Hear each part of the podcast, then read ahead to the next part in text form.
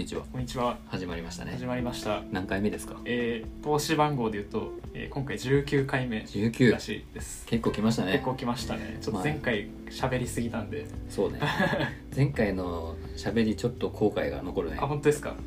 かもっと語れたというか。語れたのもそうだしこうもっとうまく伝えられたなってああ、ちょっと鍛えていきたいですね。そういうのはそうねやっぱ一回勝負なとこあるもんうね、ん。その時に出し切れるように磨きたいね確かにね。ね。すごいな。だんだんこれにかけるその情熱が高まってますね。やっぱ楽しいねこれね。あ、すごい嬉しいです。そう言っていただけて。いやー誘ってもらってはい。ありがたいですいや誘ったのはあのアリさんです。本当あそうやった。私の上に乗っかっただけというか。あそうやったっけ、はい。あのあれですね。タイミング的にうん。そう自分の中でもごめんなさいさす話それますけど。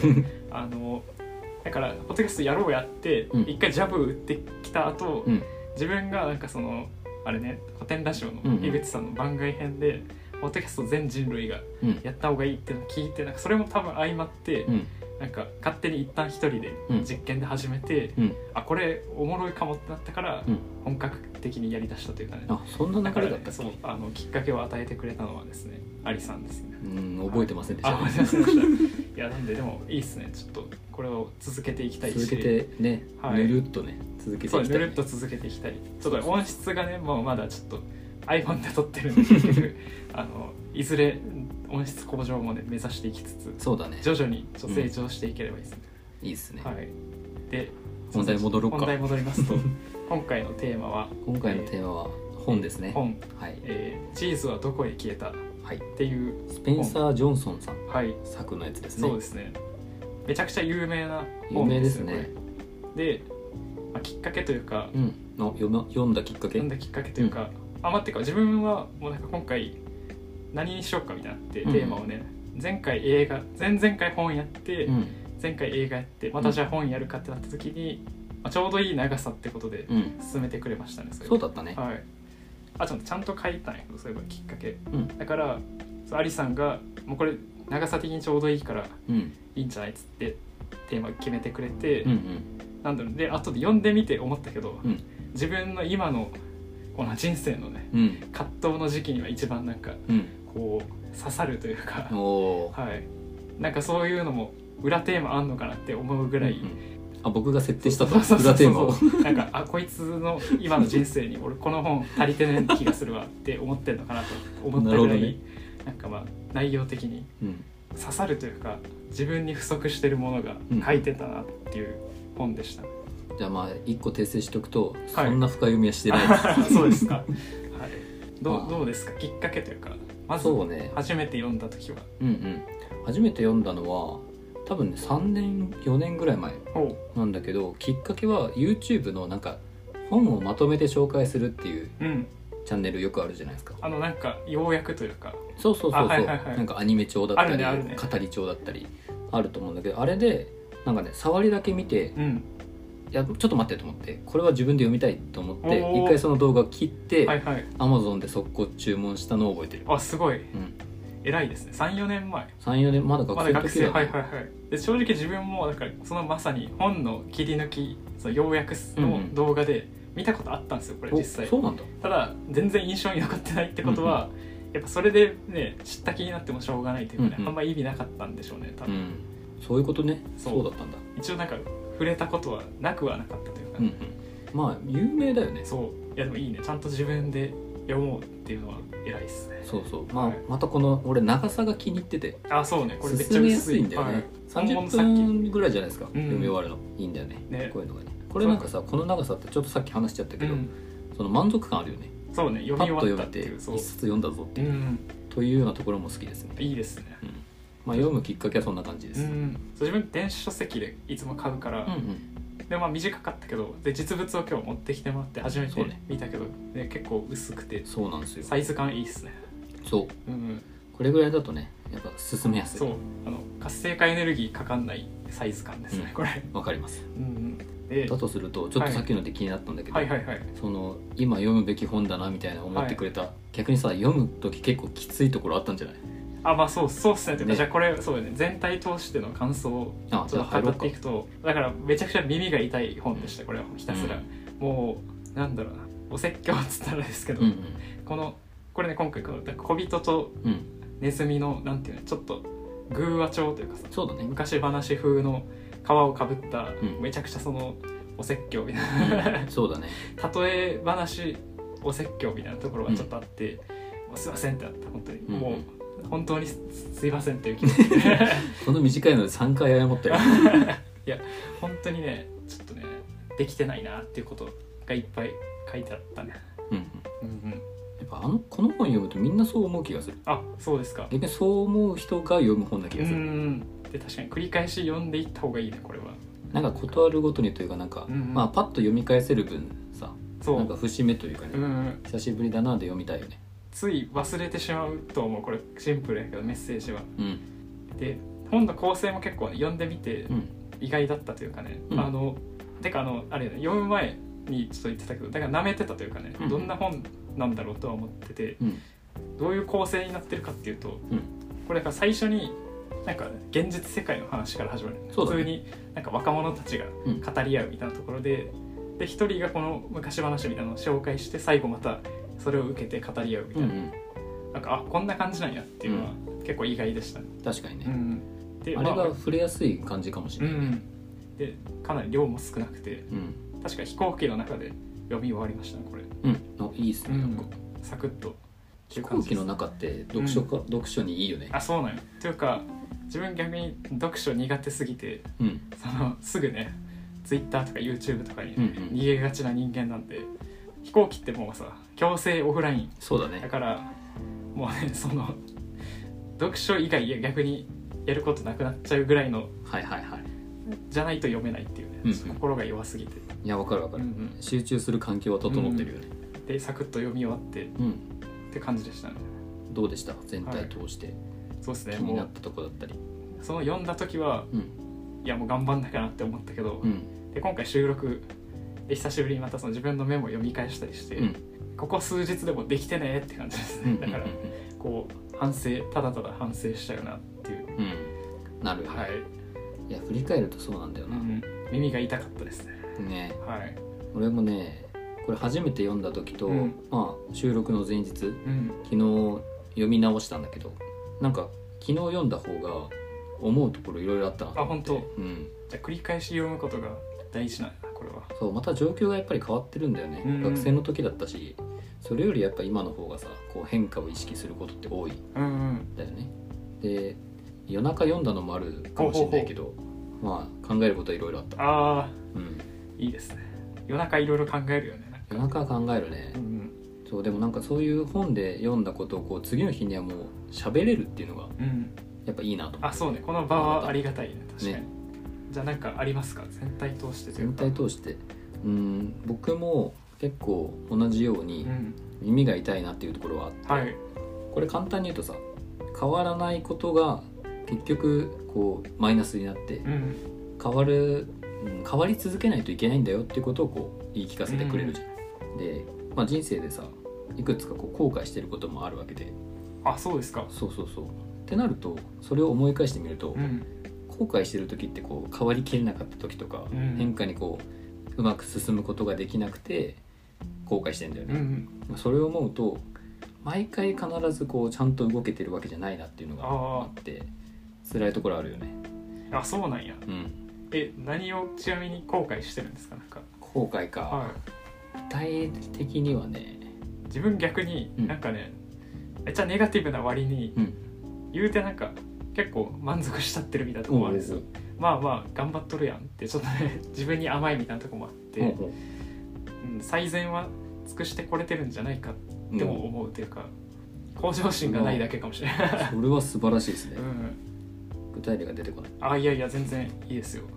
そう。でなんか結構マイナスに取るところがいくつかあったんだけど、うん。逆にプラスに取るところもあってそのこれで言われてるのってさ変化が常に起きてるよと。うんでその変化に対応できないとこうなんだろうな良くない方向に行くよってことじゃん、うん。これ逆に捉え方によっては既得権益のある層も乗車必須というか。あそうね。確かに。あそれを思う。確かに。ね。だから変化に対応し続けるっていう面では、えー変化に対応し続けないといけないっていうことを考えるとこうみんなにこうチャンスがあるよっていうこと確かなとかにね。いうのも感じた、確かに。いやこれだから両方の両方の説あるというかさ、うんなんだっけな。転がる岩に苔は生えないみたいなさ、はいはいはい。ことわざ？あるね。アメリカのことわざなんかなあれ、うん。かなんかがあってあれはその2つの意味で取れるらしいのなんか、うんうん。変化し続けるものは結局苔苔をマイナスなものと考えて、うん。もう常になんていうの新しい状態というかね、うん。うん。でいられるよみたいな、うんっていう意味で取ることもある。これはだからこの「チーズはどこへ消えた」のメッセージっぽい解釈で、逆に言えばずっと転がってて安定しないと、うん。苔をポジティブなものと考えると、うん。何にもなさないというか、うんうん。何も育っていかないよみたいな、どっちの解釈もあるよみたいなの聞いたことあってさ。だからなどっちがいいんだろうねって思う。でもこの本はその前者の解釈を肯定してるというか、そうだね。ね。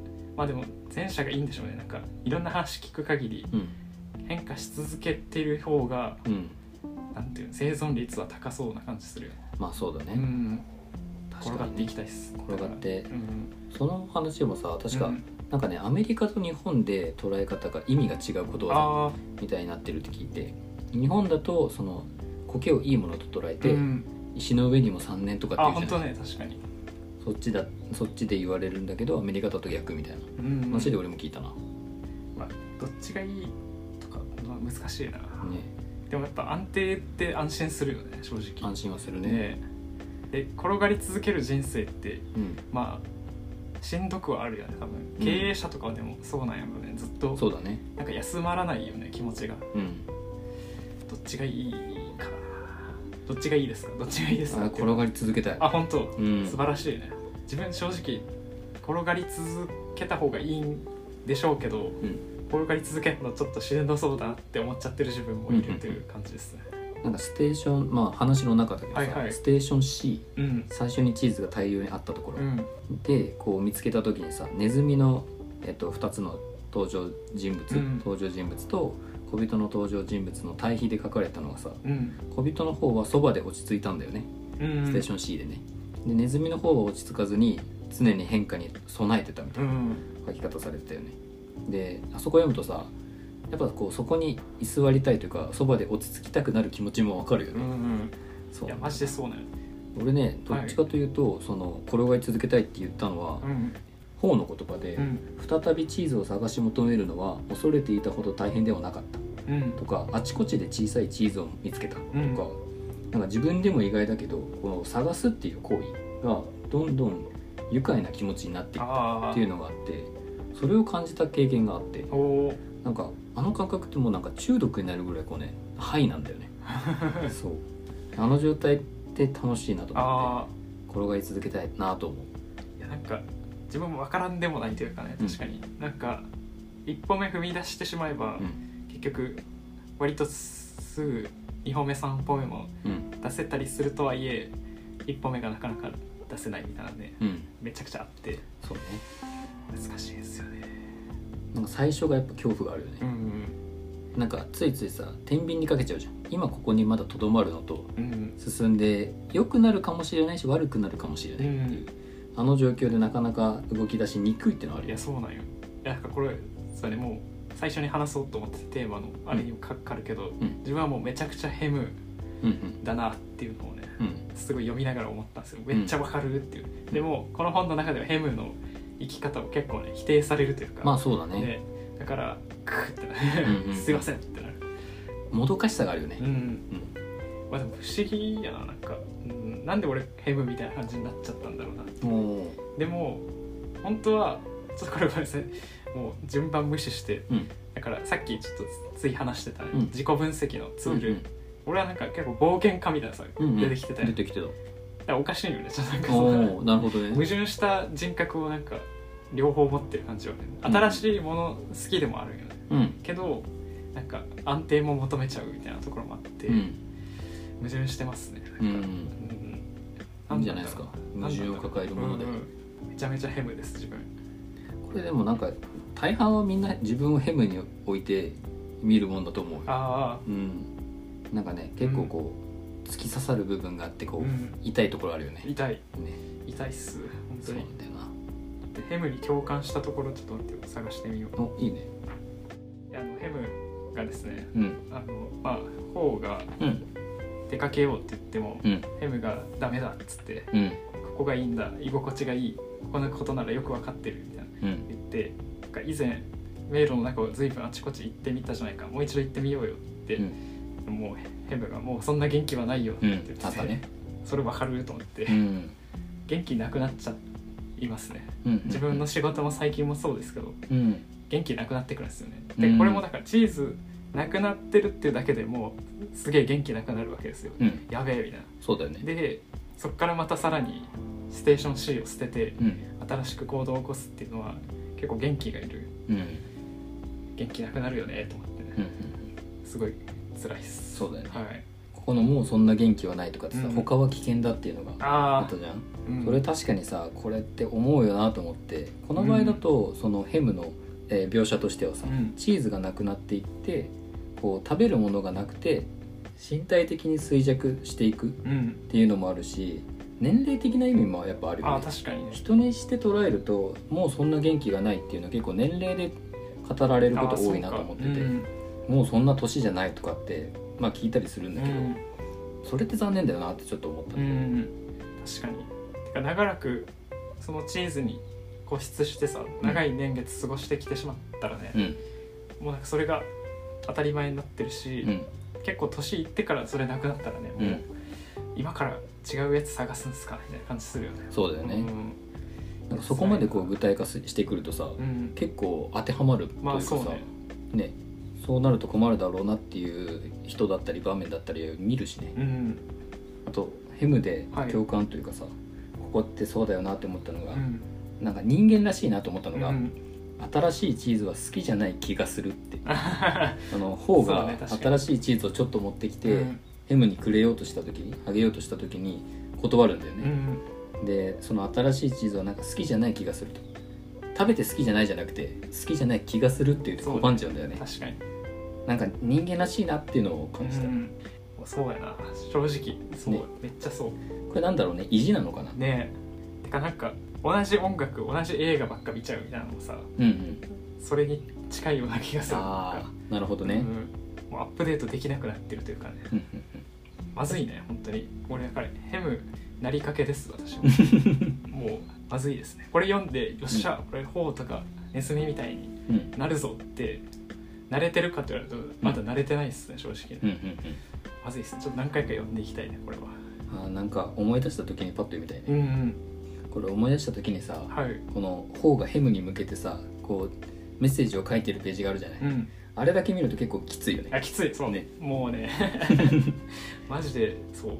結構尖ったやりだよね。尖ってるよあれ、うん、理想論っていうといえば理想論っていうかね。うん。うん全体を通してどうだった？じゃあ俺もう一個言っていい、はい、この本全体で読み返した時にさネズミと小人で対比されてて、うん。でその中で小人の中でヘムとホウで対比されてたじゃん、うん。でネズミが単純で非能率的な試行錯誤で新しいチーズを探す、うん。で小人は過去の経験から、えー過去の経験から得た教訓と思考によってチーズを探す、っうんて書かれてて対比されてんだけどこれって分かりやすいじゃん、うん。でここに小人の描写で付け加えられてるのがさ強力な人間の信念と感情が物の見方を鈍らせてしまうことがあったっうん。て書かれててこれってそうだよなって思うよね,、まあね。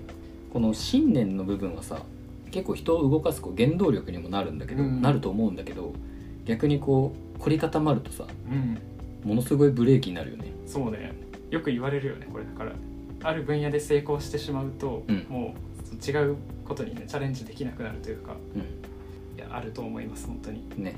なんか近い話をね。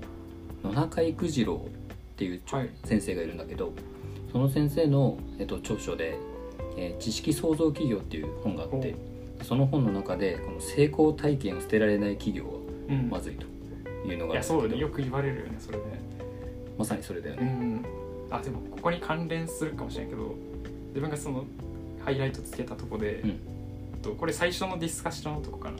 変化を変化とは何かを失うことだと思っていたのがうん。何かを得ることなのだっていうふうにあったね。言われてて、うん。でなんかこれはなんかちょうど自分も最近よく思ってたというかね、うん。なんていうのね。まあ失うことってまあうん。本当はまあ失うってマイナスっぽいけど、うん。何かが入ってくる隙間が生まれるといううんうん。意味でプラスでもあるみたいなね、それいいね。そうなんかこれあの別のポッドキャスト最近ポッドキャストめっちゃ聞いてるけど、うん。サイコパスのラジオ」っていう何それ？面白い番組がそれはね何回か全部まだ全部はもちろん聞けてないけどうん。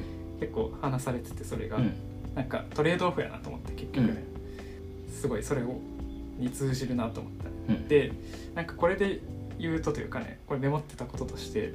なんかその何かを失うことは何かを得ることだし、逆に何かを得ると、まあ、何かを失うことにもなるというかね。で自分は結構先送り癖というかね、うん。先延ばし癖がめちゃめちゃあってうん。でこれも結局なんか決断を先送りにするという決断をしてるというかね、はいはいはい。っていう感じがするなと思ってなんて言ったらいいかな。決断を先送りにするってことは、うん。なんていうか現状維持みたいなこううん。気になってたけど、うんうん。自分は。けど結局その時決断をしてたら得られた未来は失ってるわけやし、そうね。なんていうかな全てはうん。トレードオフだなっていうのをすごいうん。思うようになって、うん。具体的にじゃあ何かっていうとそうやねなんかこうこれこの書類まだ今度でいっかみたいな、うんうん。でよくやってたけどいやこれ今やっとかないと結局未来の時間それをまたやる時間があの失われるなみたいなうん。思って、まあ、なるべくすぐやるようにしようみたいなさうん。ちょっとだけ思うようになってますね最うんうん近、まだまだまだ先延ばし癖治ってないですけどああるよね。うん。けど同時に来んだよなうん。いろいろ。決断を先延ばしにしたことで、うん。良いこともたまにあるから厄介な、うんなんかわかる。そう。ああの時早くこうなんか早とちりしなくてよかったってなる時もままれにあるから、あるな。これが難しいあるな。なんかなんか正解がないよねまあ、うん結果論だよね。そ振り返って後でしか分かんないんだよな。ううんその先を伸ばしにしといてよかったの確かにあるもん。ねあるよね。あれやらないでおいたけど結局なくなった。らよかったあそうそうそうそう。よくある。ね。あごめん。よくはないあ本当？わよよく頻繁にはないけどたまにあるたまにあるよねなんかね。うん。であとはすいません。ちょっとハイライトシリーズで言うとね、うん。ヘムとホーはそのチーズを自分たちのものだと考えるようになったみたいなあっ表現、たね。これなんか怖い表現やなとうん思って、怖かったなんかこれだからね錯覚よねこれもね、うん。その仏教のね本当は私たちは何も持っていないんですみたいな話にはいはいはい。つながるなと思って、つながったね。なんか持ってると勘違いするから、うん。失った時にあのねうわーってなるみたいな奪われたみたいな感覚があるけどうん。別に本当はね持ってないんですよね、うん。最初から、まあ、全部そうよね。なんか石油だってそうよね。うん。うん。であとこれで思い出されてメモしてたのがなんか、うん。KDDI のうん。通信障害を思い出して。この前の。そう本当はだから今安定的に使えてること自体うん。珍しいことというかそうだよね。ね当たり前ではない当たり前ではないなっていうの。でもあれは当たり前だとしてその上にいろんなものをさうん。構築してしまったがゆえに、うん。失った時に結構ダメージを負うよね、うん。でもまあ元に戻っただけないからね。そうだね。なんか。本当ね数多くのインフラといろんな人の仕事に支えられてうん。やっとできてる環境だよね。なんかそれが思い出されましたね。うん。それはあるな。はい。これはねあとねうん方がうん。ヘムより先にさ動き出すじゃん。うん。で今まで行ったことない地域で恐ろしいとか、深呼吸してからゆっくり入ったとかうん。あるんだけどさこれってよく起こりうるよなと思って、うん。とこの話を読んでうん。思ったのが、この何かを言葉は適切か分かんないけど何かをこう捨てて見切りをつけて新しいところにチャレンジしに行くって、うん。まあ怖いっちゃ怖いじゃん。う。ん。で本の中でも恐怖って書かれたと思うんだけど、それを恐怖がなかったら何をするだろうって書いてあったじゃん。うん。でそこみたいに思ってなんだろうな。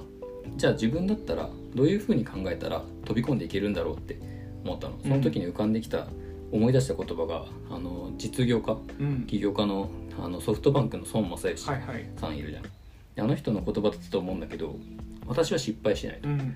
なんでかというとチャレンジしてうん。失敗した状況でやめることがなくて、はいはい。成功するまで何度でもやるので失敗することってないんだってはいはい。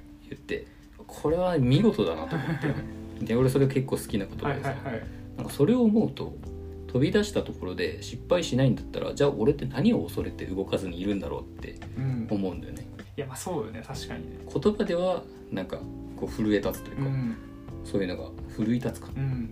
思いましたね。その言葉なんかあのソシャゲ廃人の人たちのさ、うん。ガチャはその当てるまで引くから外さないみたいな。当たるまで課金するからみたいな。なんかそれを思い出されるけどうん。いやまあそうよね。何なんだろうね。何を恐れてるかって言ったらでも、まあ、孫さんぐらい上の立場になったらいいんかもしれんけど、うんなんかやっぱ下っ端の我々からすると、うん。なんかミスった時にねこうね責められるっていうか責められるもやし難しいな。っていうか自分もよくあるのは、うん。うわなんて言ったらいいかな、まあ、先輩の言うこと聞いてでそれがあんまよろしくない結果をもたらした時に、うん。もうなんか先輩とかグループ全体としてさうん。の評価が下がるというかね、うんうん。俺結構それもね申し訳ないなって思う。マネージャーの皆さんに申し訳ないなって思うし、なんていうのね、まあ、そういう結局評価よね。なんか評価が下がることをうん。人は恐れるうん。かもね、他者からの評価会社やとねまあ大事だよね、うんうん。大事というか気になるよね。そうね、やけどそれも許容していってほしいよね。だからもっと上の人たち別に失敗してもいいじゃんみたいな。まあそれは余裕のある会社だから言えるのかもしれんけど、そうね。余裕なくて失敗できない会社もあるしね。まあ一発勝負。残り一発しか打てないみたいな状況もあるだろうね。ね。いやマ孫さんはねすごいね。まあそうなんそれだけやっぱお金があるって言ったらあうん。まあね失敗するそ成功するまで続けるっていう。そうそうそう、うんうん。結局は根気物語っていう。うんうんあなんかそれ関連で言うとだから、うん。ちょっとさっきフライングで話しちゃったけど、うん。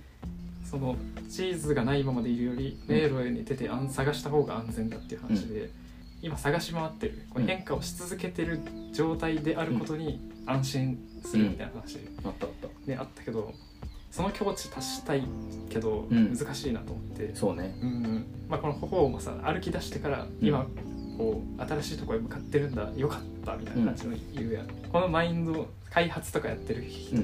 てか自分もそうやけどマジでね持つべきマインドやなって思っそうだて、持ててないなって思いましたね。うんうんその人が恐れてる事態は実際は想像するほど悪くはない。自分の心の中に作り上げてる恐怖の方が現実よりずっとひどい。っうん。うんそれいい言葉だよね。て言われたら確かにそうなんやけどうん。難しいね。だからこれもそうね。癖をつけていくしかないよね。うん。一歩踏み出して2歩目3歩目が自然に出てる状態をうん。もう常に維持していくしかないんやろうねこれ方はさうん。もし次新しく見つけ見つけたステーション N のチーズがなくなってもさ、うん。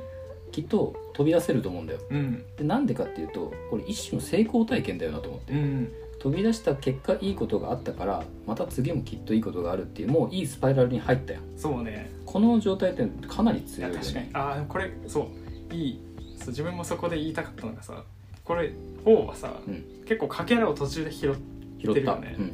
これさ必ずしもそうじゃないよねと思って。そうかもね。で自分これそうやな。だから今開発やってて、うん。だからかけら全然得られてない感じがするんですよ、ほうほうほだからだんだんなんか辛くなってきちゃってるっていう多うん。分、なんかこのまま進み続けていいのと思いながら進んでる感じがして、うなるほだから方はズルです。どうん。まあ恵まれてはいたね。そうそうそう。確かにそれはある。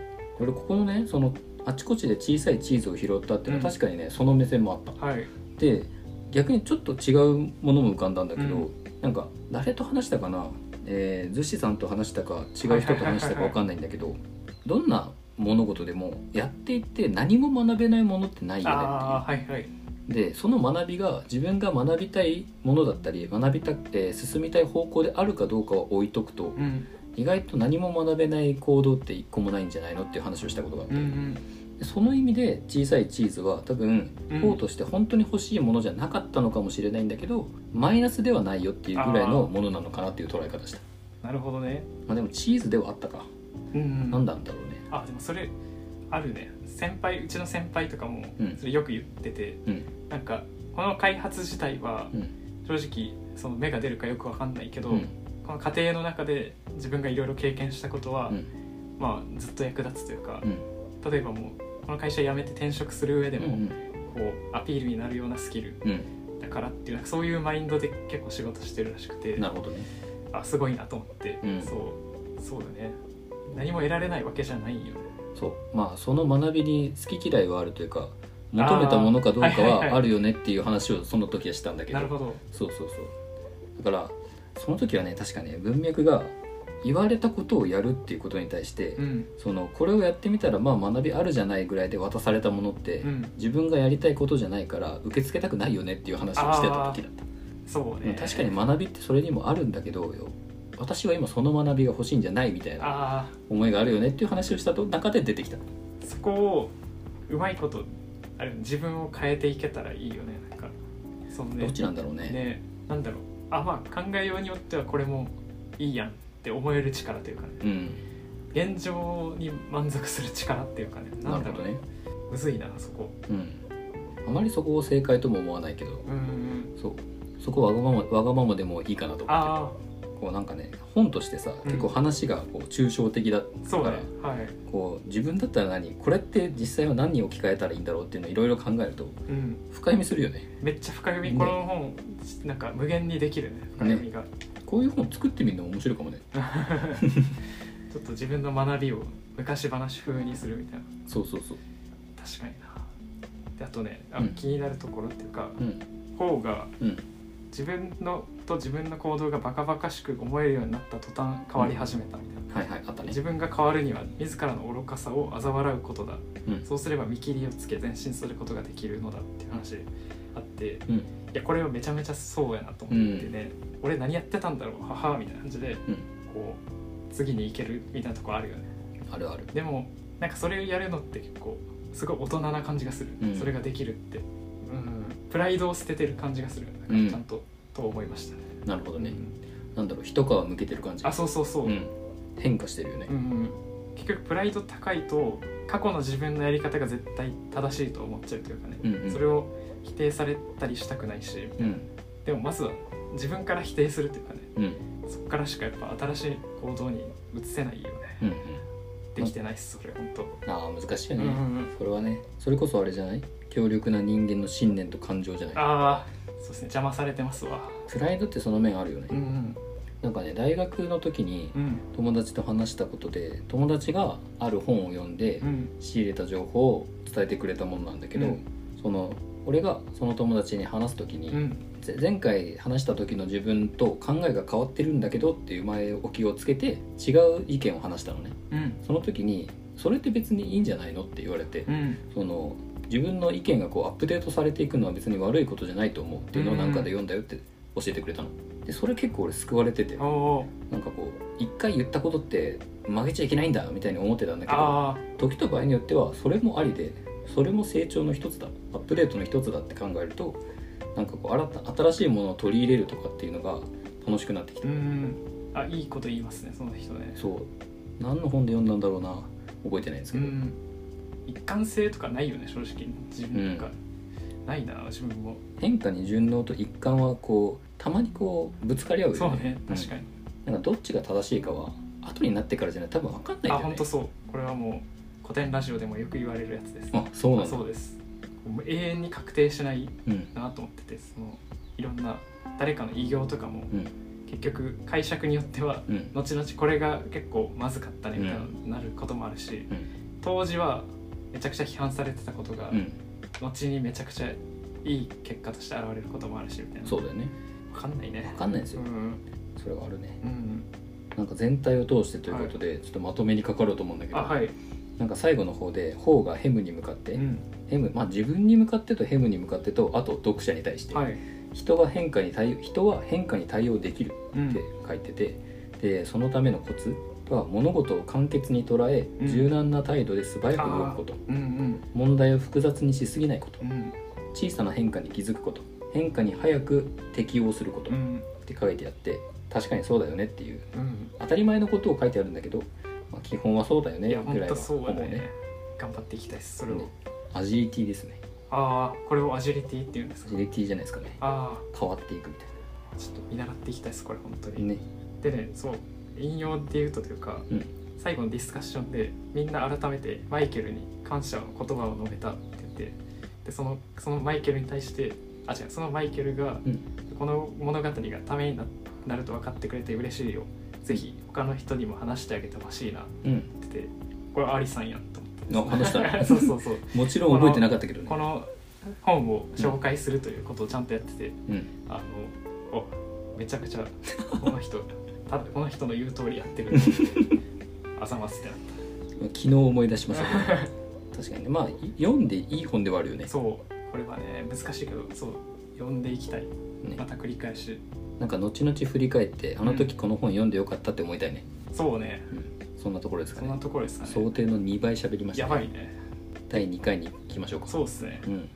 次ははい。4つのテーマについて語りましょう、4つのテーマっていうのは、まあ、実際本を読んできて、うん我々としてこういうテーマで語ったら面白いんじゃないの、はいはいはい。むしろ語る価値あるんじゃないの？っていうところを挙げたやつですね、はい。予告だけしとこうか、うん。えー自分はスニッフスカリーヘムホーのどれに近い、うん。そしてどれになりたい、はい。えー次に自分にとってのチーズって何だろう？うん。3つ目が、えー自分にとっての変えてはいけないものって何だろう、はい。最後ヘムは変われたのだろうか？うん。ですねこれについて語って、はい。次回予告で締めましょう。はい。はい、この辺で締めましょうか、ありがとうございました。ありがとうございました